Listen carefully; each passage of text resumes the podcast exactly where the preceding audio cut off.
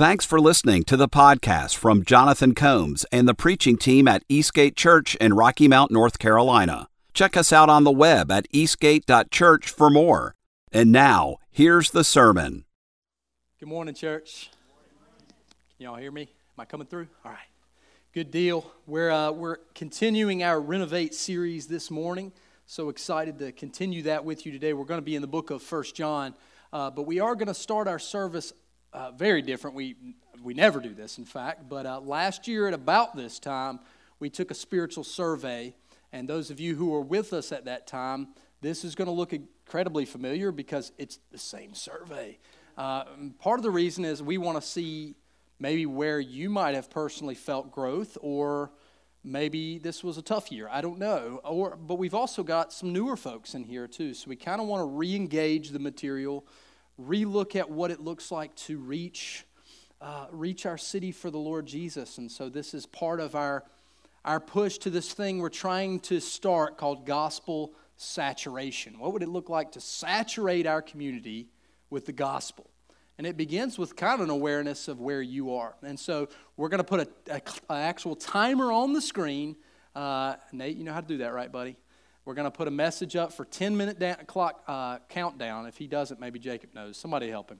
Um, but if you have the Church Center app, if you don't yet, go ahead, Nate, and pop up um, the next slide there for us. There's a QR code on this slide. We only have a few hard copies, all right? And so, those of you who have a smartphone, which is maybe all of you, so don't try to fool me. If you will do it online, it's extremely easy to do on the Church Center app. And so download the Church Center app real quick. This is one of the rare times you have permission to play on your phone in church. And so go on there, jump on the survey we're going to give you. Well, Nate's already started the clock, so get after it. Okay. Thank you, church. If you're still working, please finish. Um, we do want to know this. Um, this is helpful for us moving forward. It's kind of nice just to sit quiet for a minute too. Anyway, anyway, wasn't it kind of interesting? I've got four kids at home, so those moments are rare. And the rain was pouring. That was kind of cool. But uh, hopefully, hopefully that was somewhat thought provoking, even just taking it. And so we're going to let you know in two weeks. We're going to kind of cast some vision in a couple weeks together. We're going to present this survey, this whatever whatever we discover about our church, not just our campus here, but in Wilson as well kind of compile all this data and figure out where we feel like we are and what that means for us moving forward. And so, getting into today's topic is all about this. This survey was this idea of what it looks like to be transformational and to be transformed. And that's certainly what we're trying to do in this series is this idea of, of renovation, which is just another word for transformation, really. And today, we're going to talk about something that's somewhat different than where we've been. We've been really focused on the mind and the heart and the feelings and and those things like that, and all of that needs to re engage the Lord Jesus. But one that we often push aside is our relationships to others. We think for some reason that everything that's spiritual has to do with a vertical relationship, and it's simply not so. And so I want to remind you of our series theme verse, which is Proverbs chapter 4, which says, Keep your heart with all vigilance, for from it flows the springs of life. Dr. Willard who wrote the book Renovation of the Heart, he says this about relationships spiritual formation is always profoundly social. Interesting. Anyone who thinks of it as a merely private matter has misunderstood it. Anyone who says, it's just between me and God, or what I do is my own business, has misunderstood God as well as me for all that is between me and God affects who I am. And that, in turn, modifies my relationship to everyone around me. My relationship to others also modifies me and deeply affects my relationship to God. Hence, those relationships must be transformed if I am to be transformed. Interesting, right? Something perhaps you don't think about that often. Did you really hear that, that last part? If I'm to be transformed, my relationships have to transform. They must. Our human relationships, in fact, are all about what it looks like for spiritual formation. And some of it we couldn't even help, there was nothing we could do about it. In fact, the first spiritual forming relationship happens in the womb. It happens right there in the womb. What your mother eats, what she does uh, with her health, both physically and emotionally, impacts the child. As soon as the, the, the baby is born, the doctor hands the newborn to the mother, and they, they, they really encourage this now. In fact, it seems like they pretty much demand it this, this skin to skin thing, right? You immediately put the baby to the chest, skin to skin, and it does something to con- console the child, certainly, but there's this built in, it's like God made it or something. It's like God designed it that way, I would say. And it's a beautiful and profound relationship, but it's also terrifyingly fragile. Because guess what? Moms are imperfect. Children are certainly imperfect. All of us are, are sure of it. We've seen it. It doesn't take them long to show that off. But we as moms, me as dads, are, are imperfect. And so the relationship, that important spiritual forming relationship, is fragile. The next important one, and ideally is in the picture, is the father. Together, this, is, this sounds strange, but I heard this wording in, in the books I've been reading, and this is the idea of a, a relational trinity. I know that sounds strange, but it, it's, it's supposed to point to the picture of what God already is. Inside of the Holy Trinity is this perfect love. The Father loves the Son, the Son loves the Holy Spirit. They love one another, they love the Father. There's this perfect triune love that God has actually built into the family. That the mother loves the, the, the, child, the father loves the child, the mother and father love one another, and just the child getting to see the love of the father and mother for one another does something to impact them. It, is the most securing thing they can have in their life. And this forms this trio of love, if you will. And that is so fragile. So fragile. And then there's uh, the course of human uh, growth where you've got siblings and extended family and neighbors and schoolmates and friends and coworkers and then eventually spouses and families of your own. There's all these multiplicity of circles and guess what they all do? Impact your spiritual formation. And the idea of acceptance plays a huge role and the idea of rejection also plays a huge role. If you felt rejection from a mother or from a father, it played maybe the most significant role in your life and your spiritual formation. For some of you, it meant a great deal of healing from the, from the Father, a great deal of, of, of healing from the Son, from Jesus. And maybe you're still there. You're still trying to recover from the pain of rejection in your very own home. It's, it's a shaping thing. And so just the human experience is such that apart, apart from Christ Jesus, we really only live in two sectors of life uh, when it comes to conflict. Now, if everything's going great, no one ever really truly fights. And, and if we agree on every little issue, no one really has any conflict. But where there's conflict, the human nature is to do one of two things fight or flight. Or to put it even better, assault or withdrawal. Because there, I want to argue this there are some fights that are worth fighting. There are such a thing as good fights. If me and you get in a disagreement about theology, that could be a good fight if it helps one of us to become more clear and to understand God more. If me and my wife get into a fight and it's about how to raise the child, that's a good thing to decide and figure out. It's a conflict we should have. But the word assault is better. And that is the type of fight where your only goal really is to damage and break the relationship so that you don't have to see this person anymore. And there's a lot of you that that's your go to. When you want to break a relationship, you're aggressive, you assault. And then there's another great amount of you that in order to break the relationship, you disappear, you withdraw, you pull away from the table. This is one of the two ways that you will see humans interact when it comes to conflict. And apart from Christ Jesus, or just really good training, but Christ makes it so much easier, apart from Him, that's the things we're going to naturally lean on.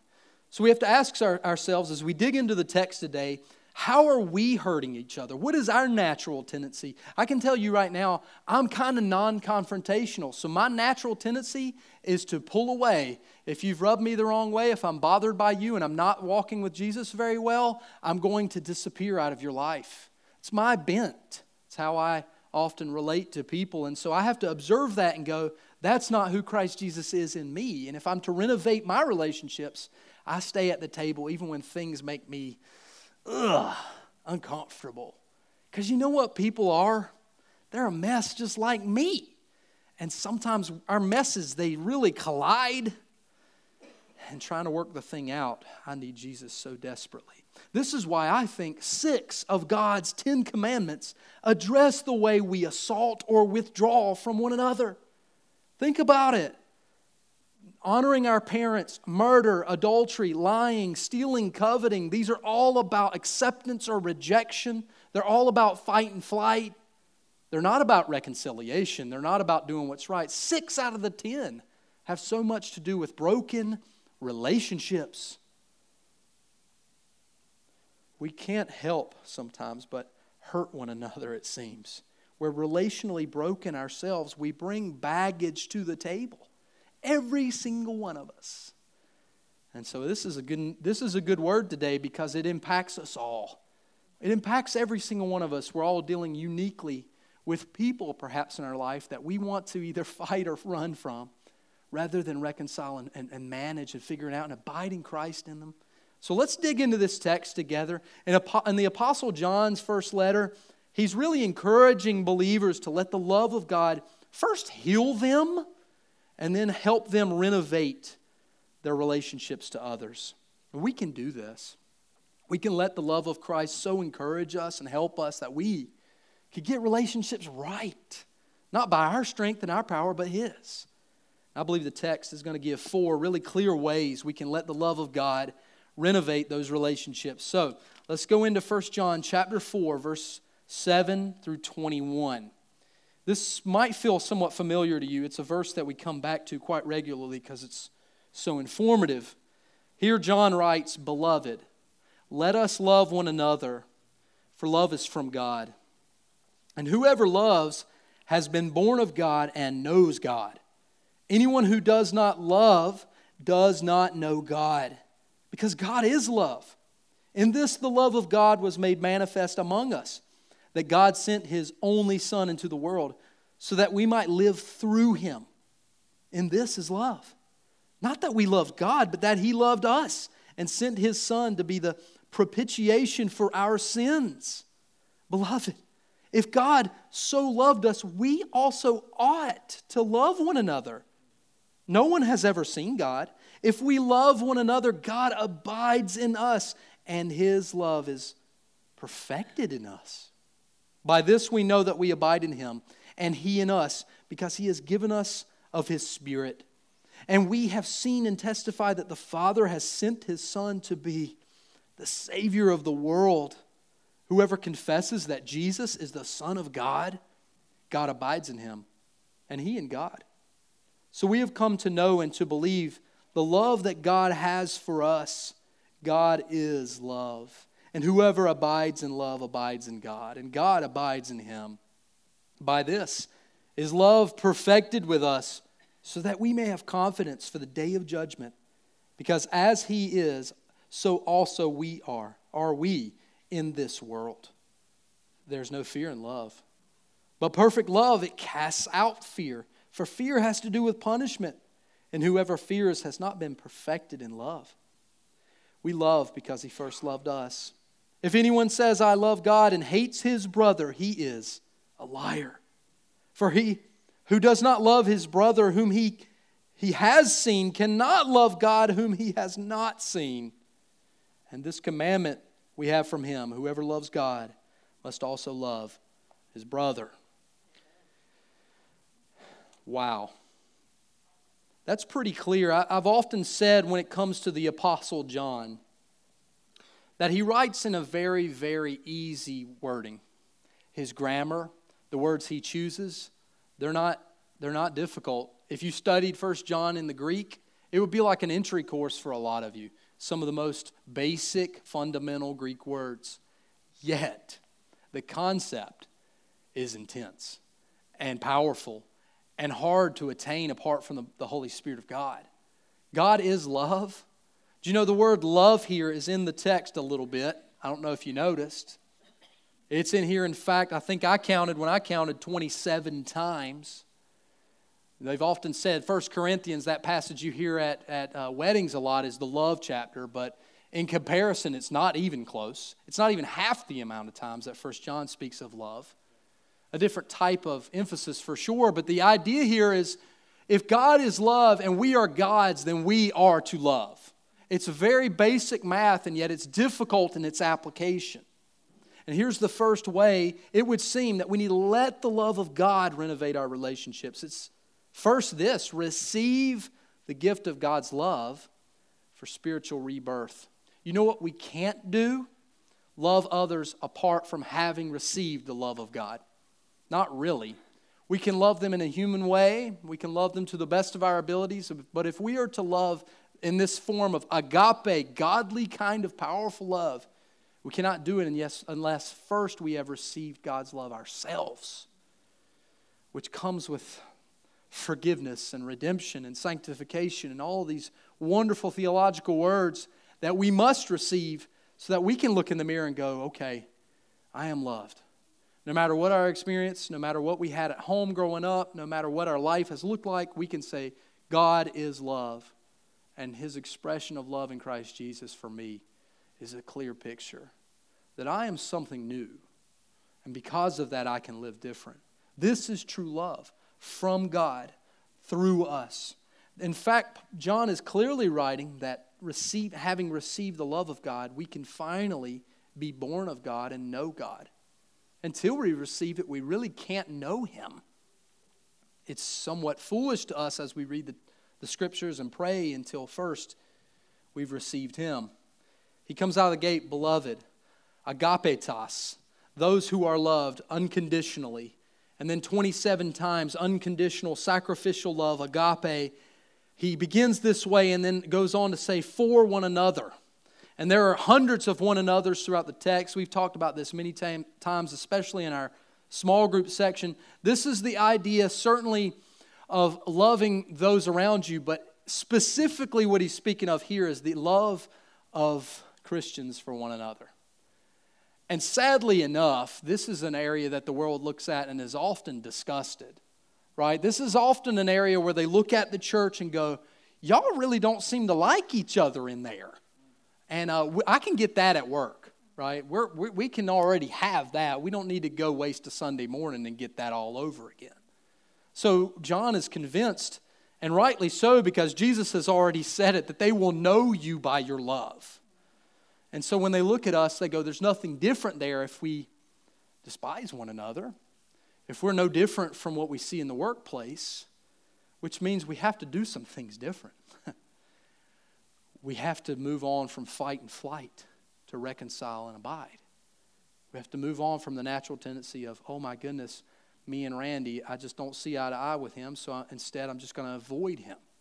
If he invites me to lunch, I'm going to have something to do and I'm going to avoid it. If you call me, I'm busy. If you text me, I'll get to it. I, and I have a natural tendency to do some of that anyway. And so I have to really, really go, okay, God, if I'm yours and I've been spiritually reborn, what does it look like to do the one another's of this text and really love, really love?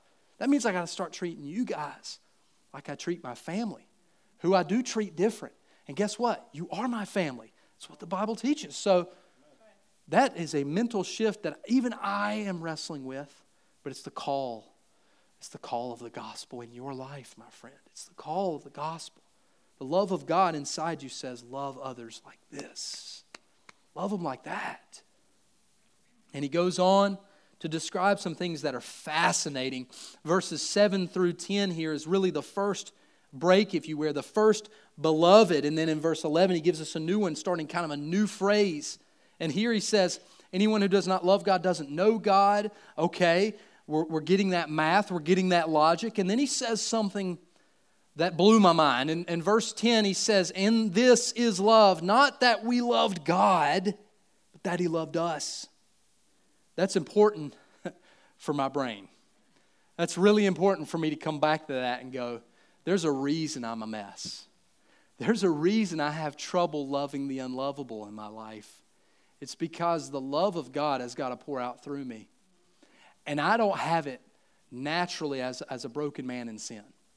Perhaps in Adam and Eve we had that, but prior to the fall of man, perhaps they had this real agape kind of love. But know this, my friend, you didn't receive Jesus, He received you. he, got, he came and He drew you first. You said yes, that was an important faith step for sure. But John is clearly saying, we didn't one day wake up and go, you know what I love? I love God. It never happened that way. Instead, He loved you so much that He sent such a clear picture of His love to you that you could not dismiss it. You had to look at the cross and say, I don't know what clearer picture of the love of God is. In fact, I've often said maybe God could have done it a hundred different ways how to save us, but I can't really think of a better picture than His personal sacrifice to us. There's no clearer picture than, than that of love.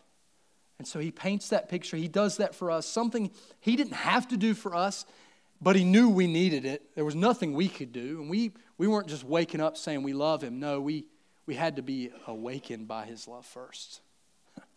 And that's what he did. That's what John's teaching. And that's good for us now in our, our, our human relationships to go, it's not my natural tendency to love, but it is his. It is his. And so as I walk with Christ and I grow closer to Him and I make it my goal to be born of God and to know God and know this love and, and to, to abide in it as this text is, is teaching so much that when that begins to take shape in my life, now the love of God pours out through me. It's never my love, really. I just become a conduit, I become a vehicle for the love of God. This is when humans, I think, get it right, when Christians get it right it's not that something significantly changes in us to where suddenly we have all of this loving power. It doesn't happen that way, my friend. You know what really happens? We finally fully submit to God, and He has all of that overwhelming loving power. And He's happy to pour out, and He doesn't run dry. He can pour forever. In fact, that's heaven, my friend. God's love pouring forever. He goes on in verse 10 to say, Then he's become the propitiation for our sins. Of all of the words John uses, he finally unloads and unpacks a big one. He says, I've been saving this one in the chamber for a hot minute. Here you go, propitiation, and just fires that off, which is this very, very difficult word in some ways to unpack because it can mean so much. It's a loaded term, really. It most closely has the idea of an appeasing that the wrath of God has been appeased. It, it has to do with atonement, but the, the most closest meaning is that it has satisfied the wrath of God. That's what Jesus did. Now, we don't like to talk so much about this at church. Christians don't like to talk a whole lot about God's wrath. We used to a whole lot. If you go back in time to like the Jonathan Edwards kind of days, we were into it. We were very much about God's wrath, and you know what? It worked. It doesn't work as good now because, well, perhaps our society has gotten soft. I don't know. That's my opinion. But I think perhaps there's a, there's a piece of this, of this that we can never overlook. That if we're to truly understand Christ as propitiation, this word, we have to understand that God is just, perfectly just. And in his love, he has this perfect combination of love and justice. He loves us so much that he did something about his wrath. But he couldn't overlook it. He couldn't just say, hey, you know what, I'll just, just don't worry about the sin thing, because that doesn't prepare us at all for heaven. That doesn't really cause us in any way to understand why we belong there. No, he did something more and said, I want you to know, I want you to really know my love for you. I want you to see it. And here it is. My wrath is poured out and been appeased, been satisfied by Jesus. All our sins. How many?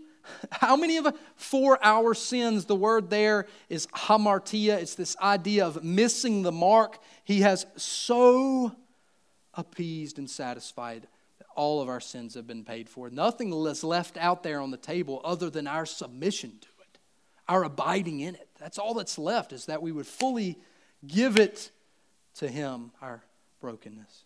We are saved, we're born again according to God's love. This is what Paul writes to Titus. He says, He saved us not because of any works of righteousness that we have done, but because of His own compassion and mercy by the cleansing of the new birth, spiritual transformation, regeneration, and renewing by the Holy Spirit, whom He poured out richly upon us through Jesus Christ, our Savior. This is what He's done. All Him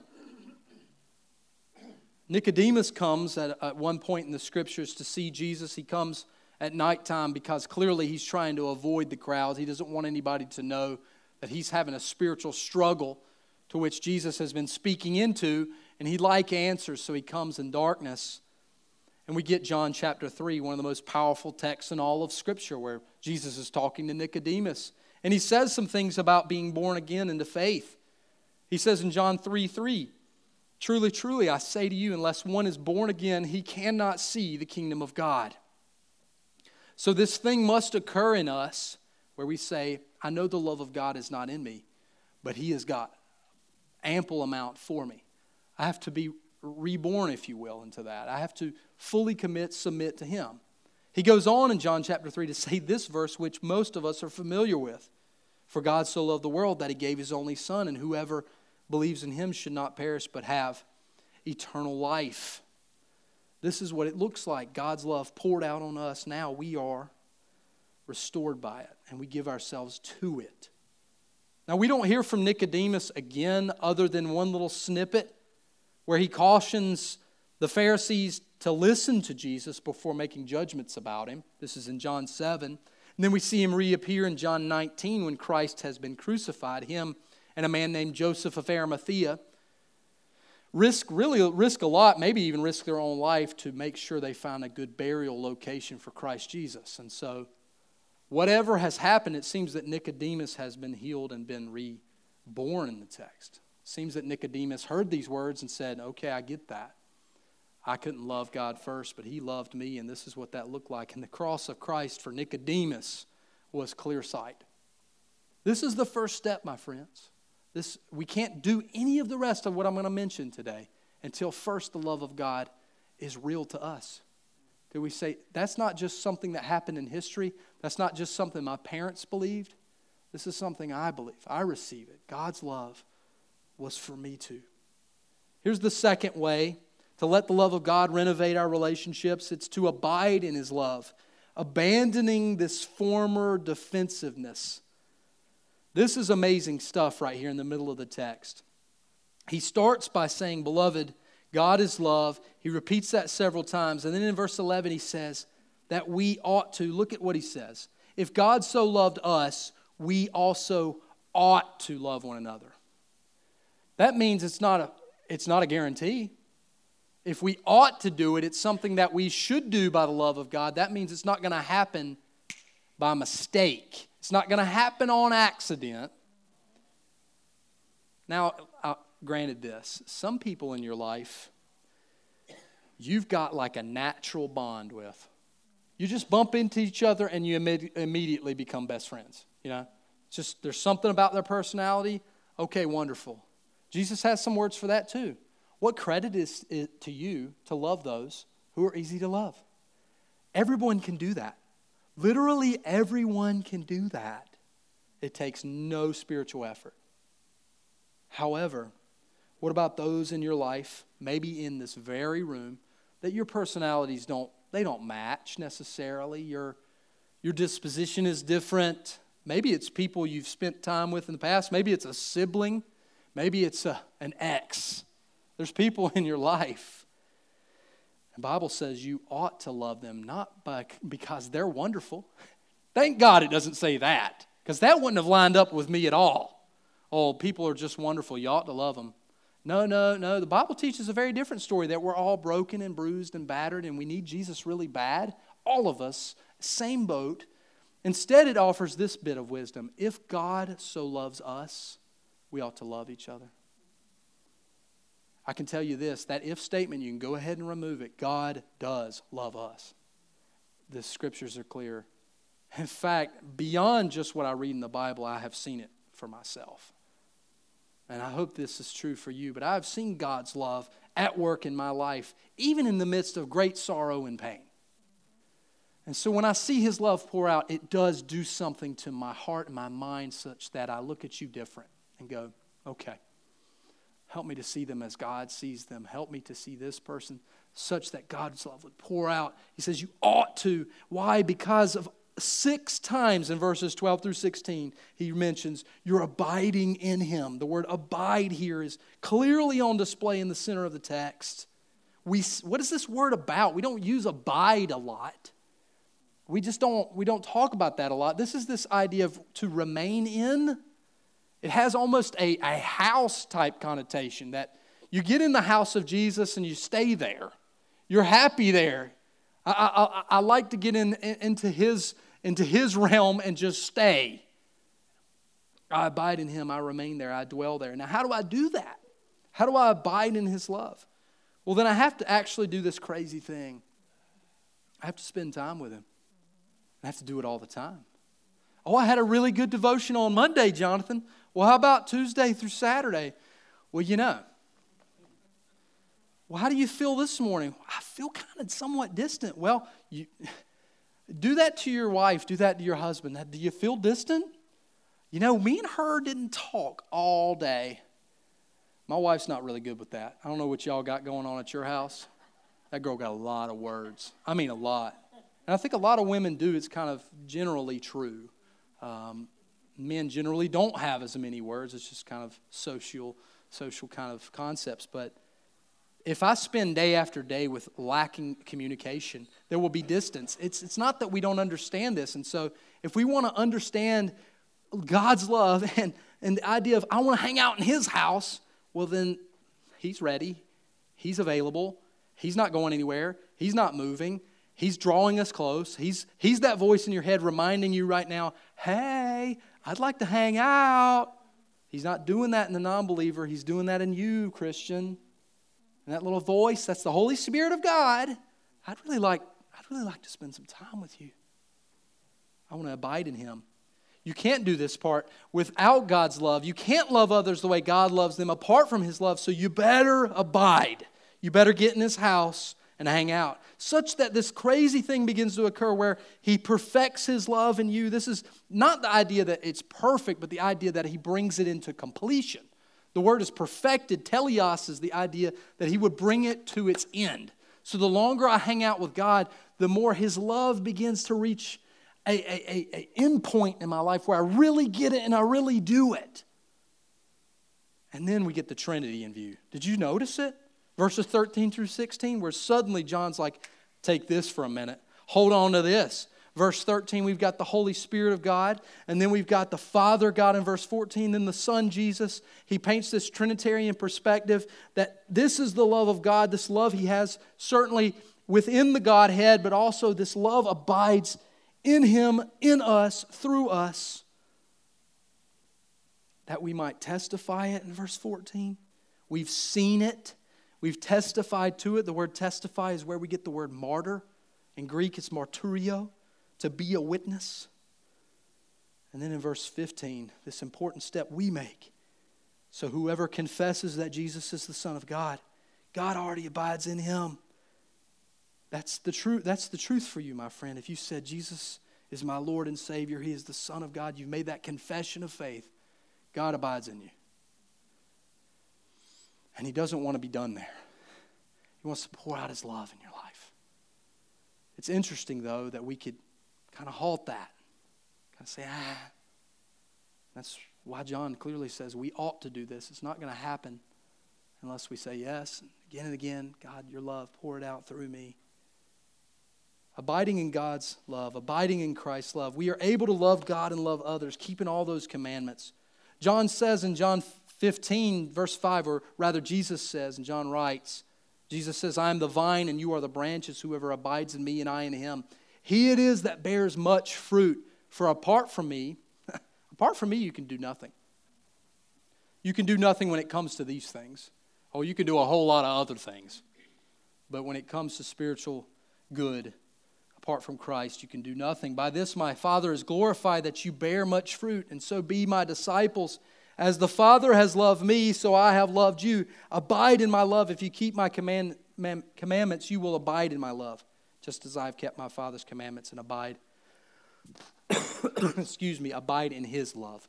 And so, this is this wonderful picture that Jesus came in the incarnation, the Father loved him, and then Jesus poured out his love to us, and now we get this whole line of the love of God. This is described so well throughout the text.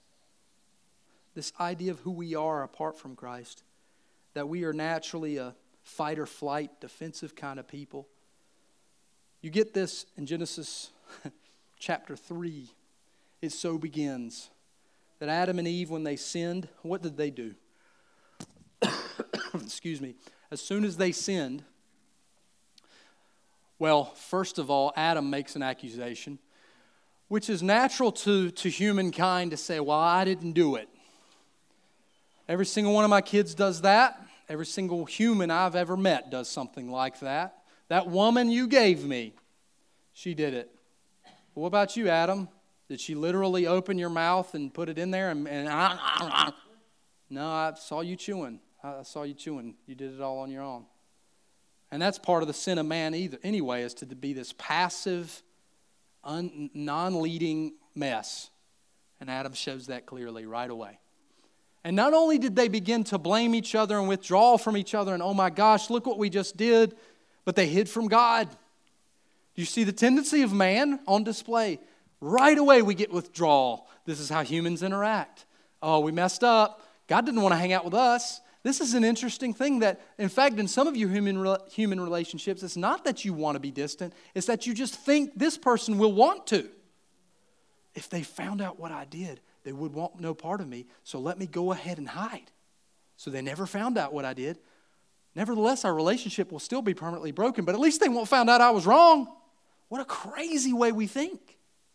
And you don't have to go but like a few chapters more to where you find the other form of human relational problem.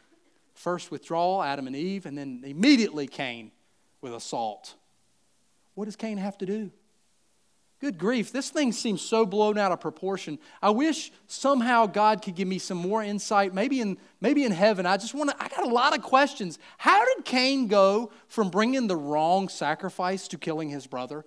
That seems abrupt. Boy, that escalated quickly, didn't it? Like, oh my goodness, thank you. And it's, it's strange to me that, G, in fact, God comes saying, if, if you would just bring the right sacrifice, we don't have a problem. What did Abel have to do with any of this? So there's jealousy. There's obviously other, there must be other burden between those brothers that the scripture doesn't describe, but we can possibly infer that. And so instead of making it right with God, he says, I'll take out the competition. Did he really think that would appease God? What happened to his brain? And yet, those are the natural tendencies of us. I run from my mistakes, I run from people, or I fight them and assault them in such a way that they would run from me. Either way, the same conclusion is what I desire a break in this relationship. And it's not God, it's not His love. Instead, we see James saying clearly this very thing, James chapter 4. What causes quarrels and what causes fights among you? Is it not this, that your passions are at war within you? You desire and you do not have, so you murder. You covet and you cannot obtain, so you fight and you quarrel. You do not have, though, because you do not ask. The problem, my friend, and this is the great news of today's scripture problem is you. It's not the person sitting next to you that you fought on the way to church today. It's not those kids who you thank the Lord put back here for a couple hours. Whew, at least I get two away. It's not them. It's a war in you. There's a war in there where we just don't naturally want to submit to God's love and let it so pour out through us. We would choose many other things. Will you abandon this defensiveness, these defense mechanisms you've put up with people in your life, maybe even with God, that you're holding something back. I know if I fully say yes to Jesus, he may take away some comfort. If, if I fully say yes to Jesus when it comes to relationship, I know He's going to tell me to forgive my father, and I don't want to do it. I know if I say yes, yes to Jesus, He's going to tell me to make amends with my ex wife, and I don't want to. You know what? I'm convinced that's the Holy Spirit of God already. Guess what? Yes, that is what He's going to do. You know why? Because God is love. God is love. And I'd rather live my life knowing I did my very best to make right every relationship and have no regrets at the end of my days. That I didn't try with all my effort to show people the love of Christ even when they don't deserve it. You know why? Because I don't deserve it.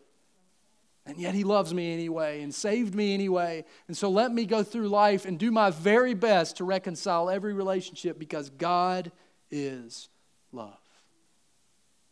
I hope that pierces you today as it's piercing me.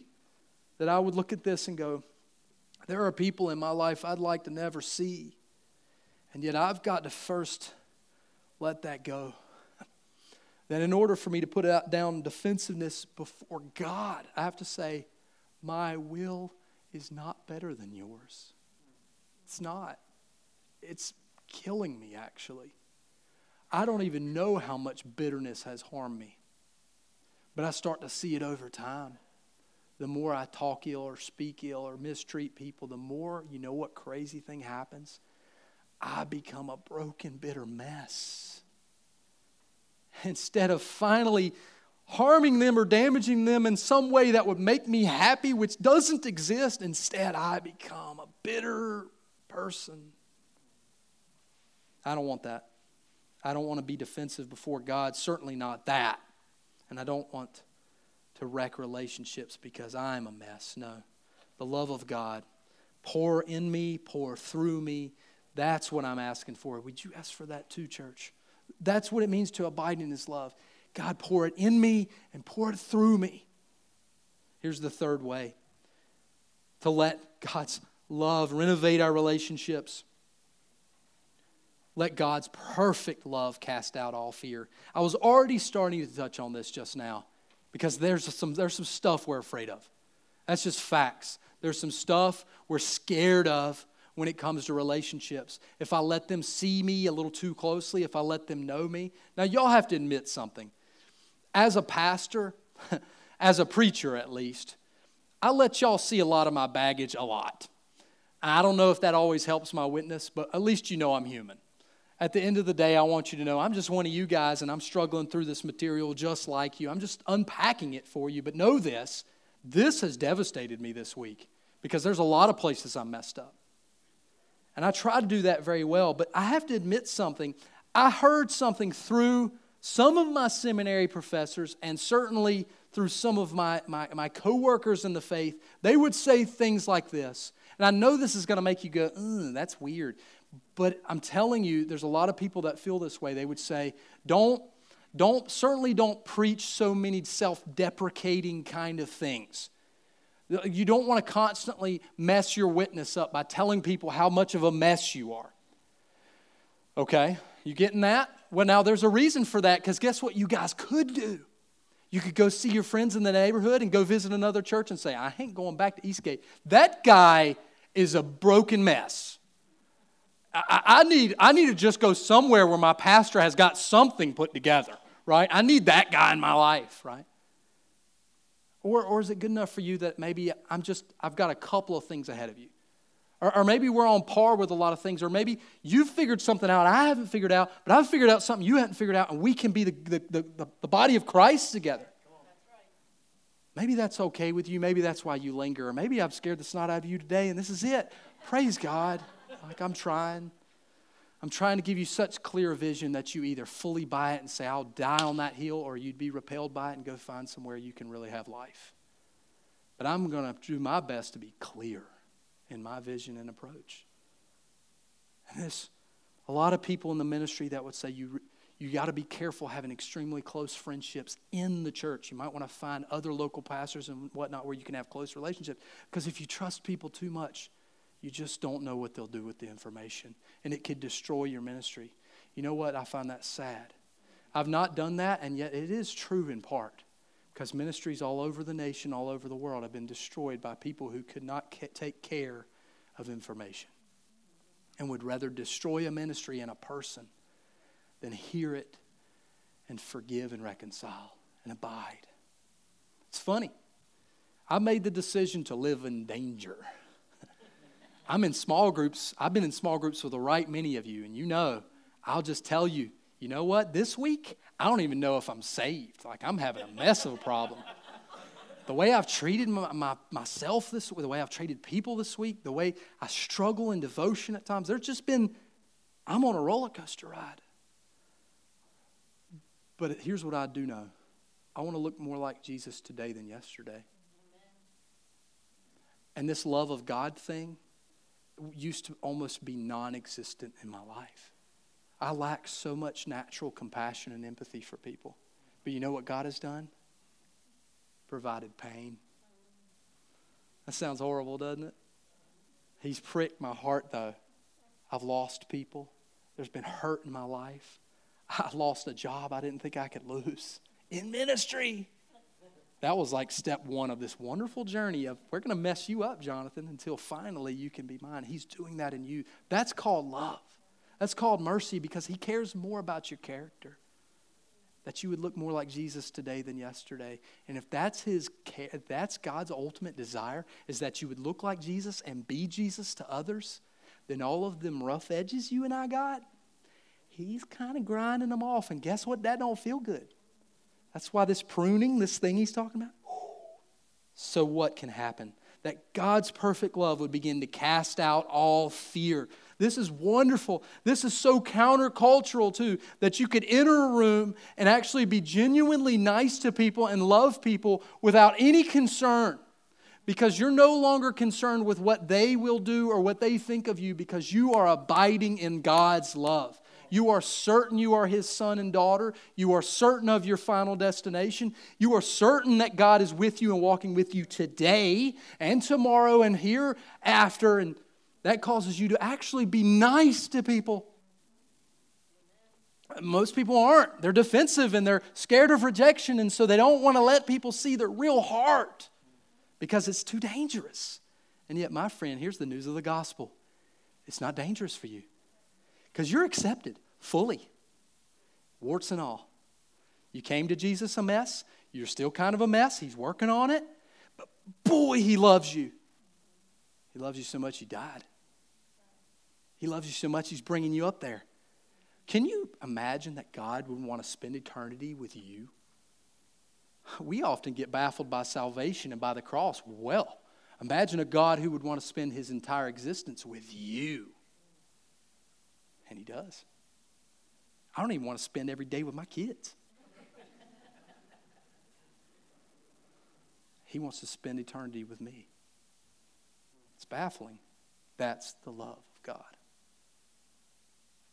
And it drives out all fear. My friend, if you could really know this, if you could really submit and accept it and have faith in it and know who you really are, fully loved by God, it would cast out all fear.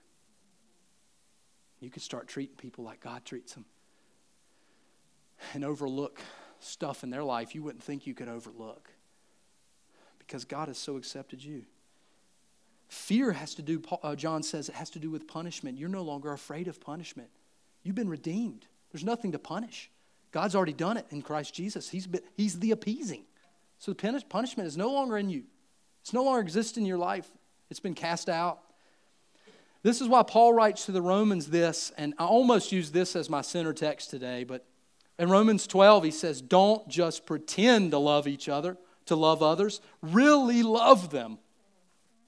Hate what is wrong, hold tightly to what is good, love each other with genuine affection, and take delight in. Oh man, we don't do this. We just don't do it well. Take delight in honoring each other. You know there's some fruitful relationships in your life that you've observed that you're like, I wish I could be that. Like husband and wife who say nice things to each other a lot? Wow. Like husband and wife who say, Babe, what you just did in that room, that cleaning was amazing. Like, you, I can't believe that you came home from work and you did all that today. And like genuine honor and encouragement and not just this, oh, yeah. And, and I'm really good at this. My, my wife tells me all of the details, good, bad, all of the details. I get them. And I go like, yeah, uh huh, yep. Roger that. Like, that's my personality. I, lots of yeses. I ain't listening to half of it because I'm probably doing something else. That's not honor. What if we could do that? Like, not just do it, but take delight in it. To which he goes on to say, and this has to do with relationships. He says, never be lazy. We're terribly lazy in our relationships. And work hard and serve the Lord enthusiastically. Rejoice in confident hope. Be patient with each other in trouble. Keep on praying. When God's people are in need, what do you do? You're ready to help them.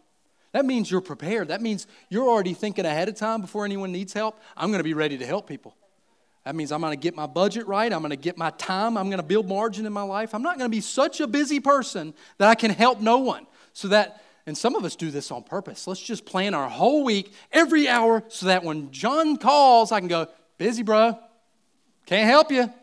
And I can really say it and I don't have to lie. Praise God. What? No, be ready to help. That means I'm prepared always eager to practice hospitality. Bless those who persecute. Don't curse, curse them. Instead, pray that God will bless them. Be happy with those who are happy. Weep with those who weep. Live in harmony with each other. Don't be too proud. Boy, this last one. I'm glad I didn't preach this one this week. Good grief. Don't be too proud to enjoy the company of ordinary people. I don't even know who those people are. Who is ordinary people? But you know, in your mind, you know who they are. As soon as you read that, you understood what Paul meant because there's just those people in your life, they're beneath you. Now, the gospel says those people don't exist. No one. We're all beneath God, and for some reason, He loved us anyway. Don't be too proud to enjoy their company. Don't think you know it all. Perfect love casts out fear. I want to describe a scene for, for you. I do need to hurry up. Good grief, y'all. There's a scene in uh, Good Will Hunting. Now, I admit, that's a movie that has some language. And if you're going to be mad at me about that, then again, there's other churches in town. Um, I'm sorry, I've seen the film. I saw the film in a different light recently, though, because I'm trying to be a better counselor, a better, a better help to you all the time. And the movie actually describes a very good counseling mechanism. Now, I, the way it starts, if you've seen the movie, isn't the greatest approach, all right? But there's this scene, you can bring up this picture. There's a scene where he finally, Will, Robin Williams is the therapist, Matt Damon is the one who needs the help, and Matt Damon has been putting up walls with everybody his whole life. And the part of the reason for that is that he was abused, he was battered as a child by an alcoholic father. He's, got, he's had a mess of a life, and so with every person, every authority figure in his life, he bucks against it. Some of you have that story in your life in some sense. You have trouble with authority because you were so broken as a child. And that's his story. And so no therapist has been able to get through with him, but he's a genius. And this college really wants it to work, but they can't work with him because he bucks everything. And Robin Williams finally breaks through after many different sessions of trying. What's, what's interesting about the movie to me is trying a lot of methods that I know, things that you try to do with people to get them to try to come up with their own solutions such that you know you present this thing and they eventually go huh i just thought of this amazing idea. And you go yeah you did. Good job. But the truth is you you were telling them to do that all along but you just need them to own that right? That's good counseling. Get them to think they thought of the right idea. Right here at the end though and, and when they finally get the breakthrough he tries a method that they don't really teach in therapy so much and that is love. Love. He begins to move closer to, to matt damon's character and after looking through the notes of how he was beaten and battered and how he's been to jail all these times, there's been all this awful stuff. He's looking through the notes, his rap sheet, if you will. And he looks at Will and he says, It's not your fault. And that's all he says again and again. It's not your fault. Puts the notes down, comes closer and closer. It's not your fault. Opens up his arms. And what does Will do in this? He begins to push him and yell, Stop messing with me, man. It's not your fault. It's not your fault. Then eventually you get this scene where there's a total breakdown. It's a really touching scene. There's some language involved, I'm sorry. But you know what I found? The world is filled with people who say awful things. 10 years in the army, I didn't run from people who cussed at me, right? So, kind of looking at this story, going, what can I learn? Well, there's something to learn here that perfect love casts out fear. As you draw in closer to some people in your life, some people who you've hurt in the past, or some people who have hurt you, you begin to come in.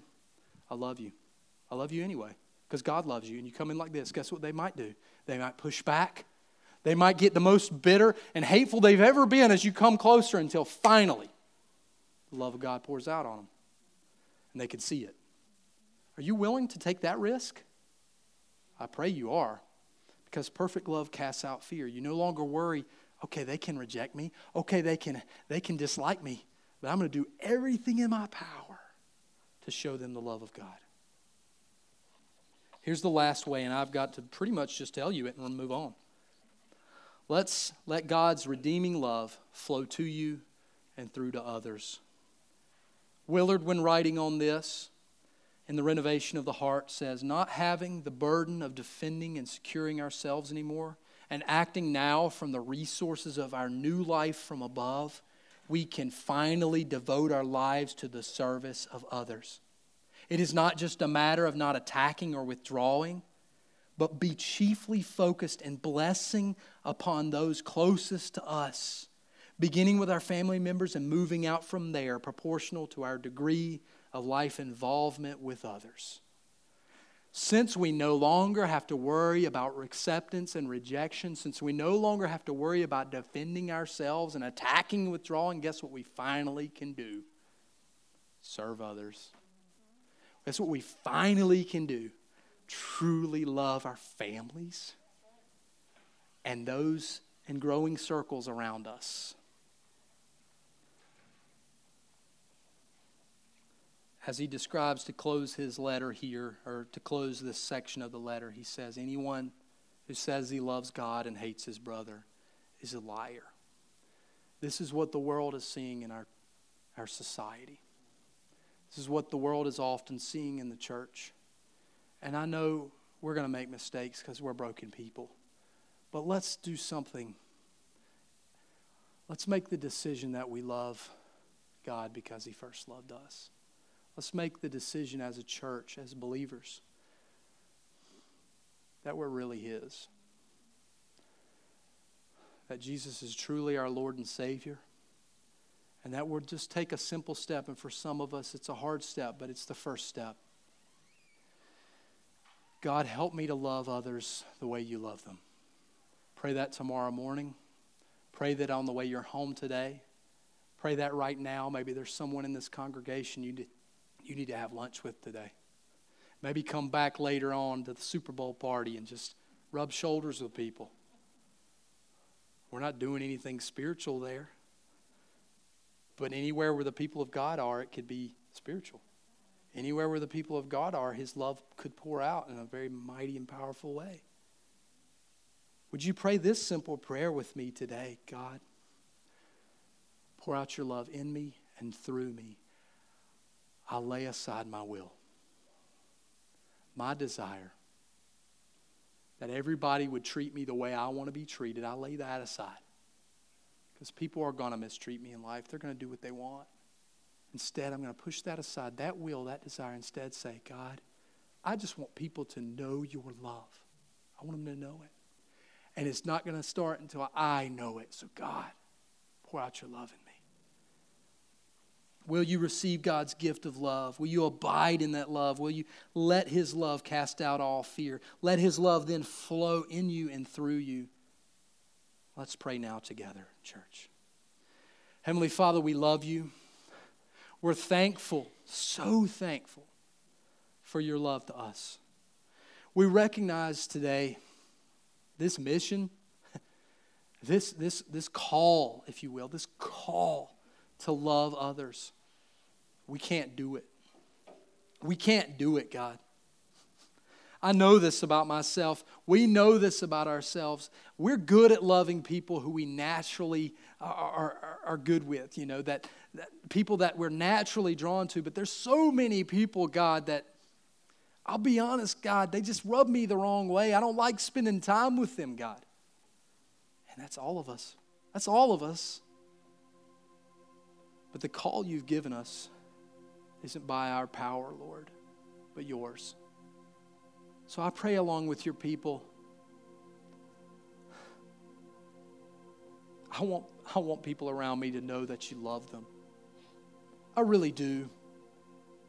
If I'm ever to be a good witness, if I'm ever to see this city and this community really come to the knowledge and be reborn in Christ Jesus, I know they've got to first see the love of God. And I'm not really great at it. So, God, would you do this, um, this miracle first in me, first in your church, that you would so pour out your love in our life, that we would be able to look in the mirror and go, okay, I know I'm accepted. I know I'm yours, God. I know who I am in Christ Jesus. I know it beyond a shadow of a doubt. Now I submit my will to you. Help me to begin to treat people the way you would desire it, not, not my own will.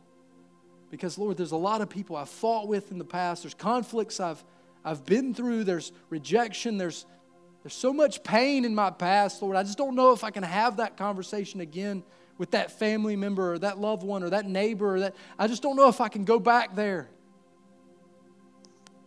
And yet your love is perfected in us. And it drives out fear. If that's true, God, so pour it out in me that you would drive those fearful thoughts from my mind. That I could look back at my life and go, I did everything I could with everything that I had to show off the love of God in every relationship, I did to my faithful best to let God's love pour out through me. And I laid aside my will. The only part that I really could do was to simply say, All right, not my will, but yours be done, God. And you are love. Let me at the end of my days be able to say with all my heart, God, I let your love pour out through me. Not everybody was willing to, to deal with that. That's okay with me. But I don't want to be a hindrance to anyone for the gospel. Instead, I want to be a reason that they look and say, you know what? There's something weird about that guy. He loves me in spite of me. Let me be that. Put that, put that in me, God. Your will, your love, your will be done. Do that in us. That would be a life changing church. That would be a community reaching church, the kind of church that says, you know what? We're going to pour out the love of God in this place. And we care more about that than we do our own comfort. We care more about that than any possibility of rejection. We care that the love of God is in us and through us.